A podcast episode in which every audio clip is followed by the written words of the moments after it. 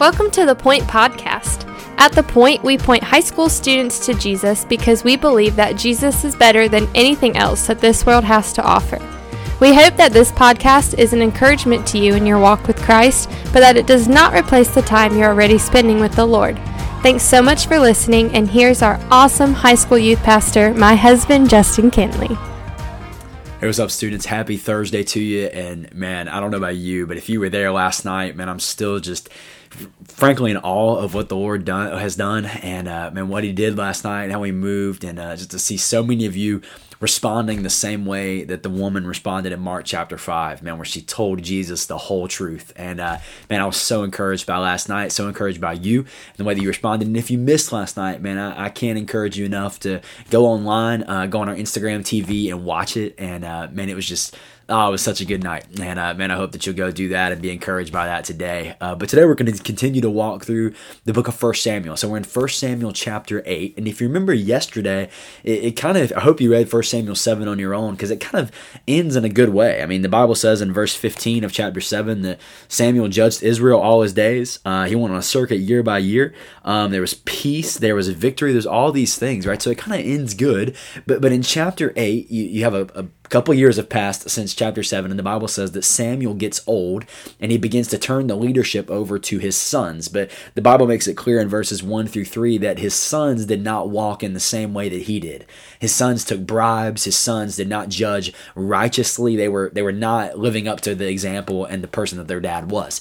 So what happens in verse 4 is is this. Listen to what it says it says then all the elders of israel gathered together and they came to Samuel at Ramah and said to him, Behold, you are old, and your sons do not walk in your ways. Now appoint for us a king to judge us like all the nations.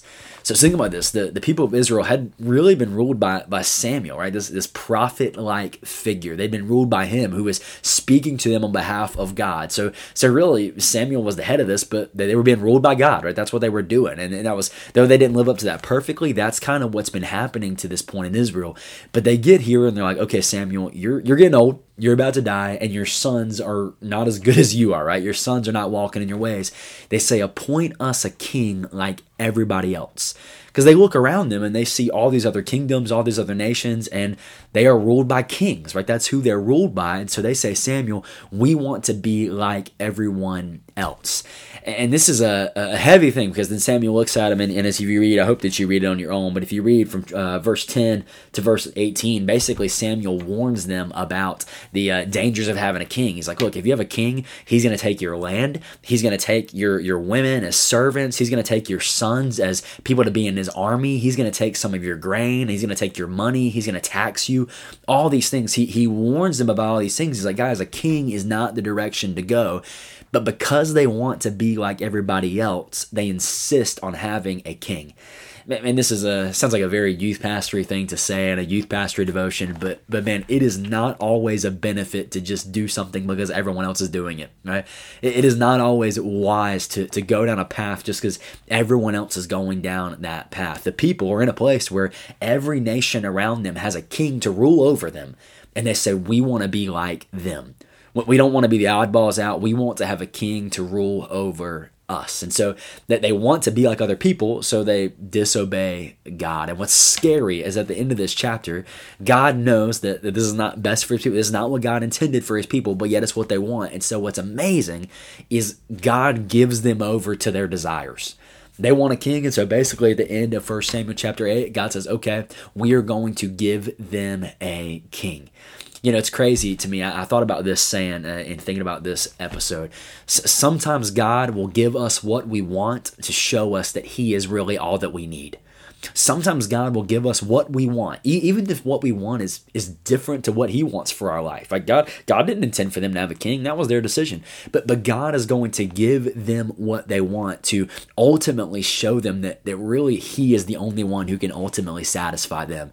And, and so we are about to enter into a, a major part of First Samuel with uh, the first king of Israel, Saul, and then giving way to the second king of Israel, David. And then we'll see this continue more in First and Second Kings.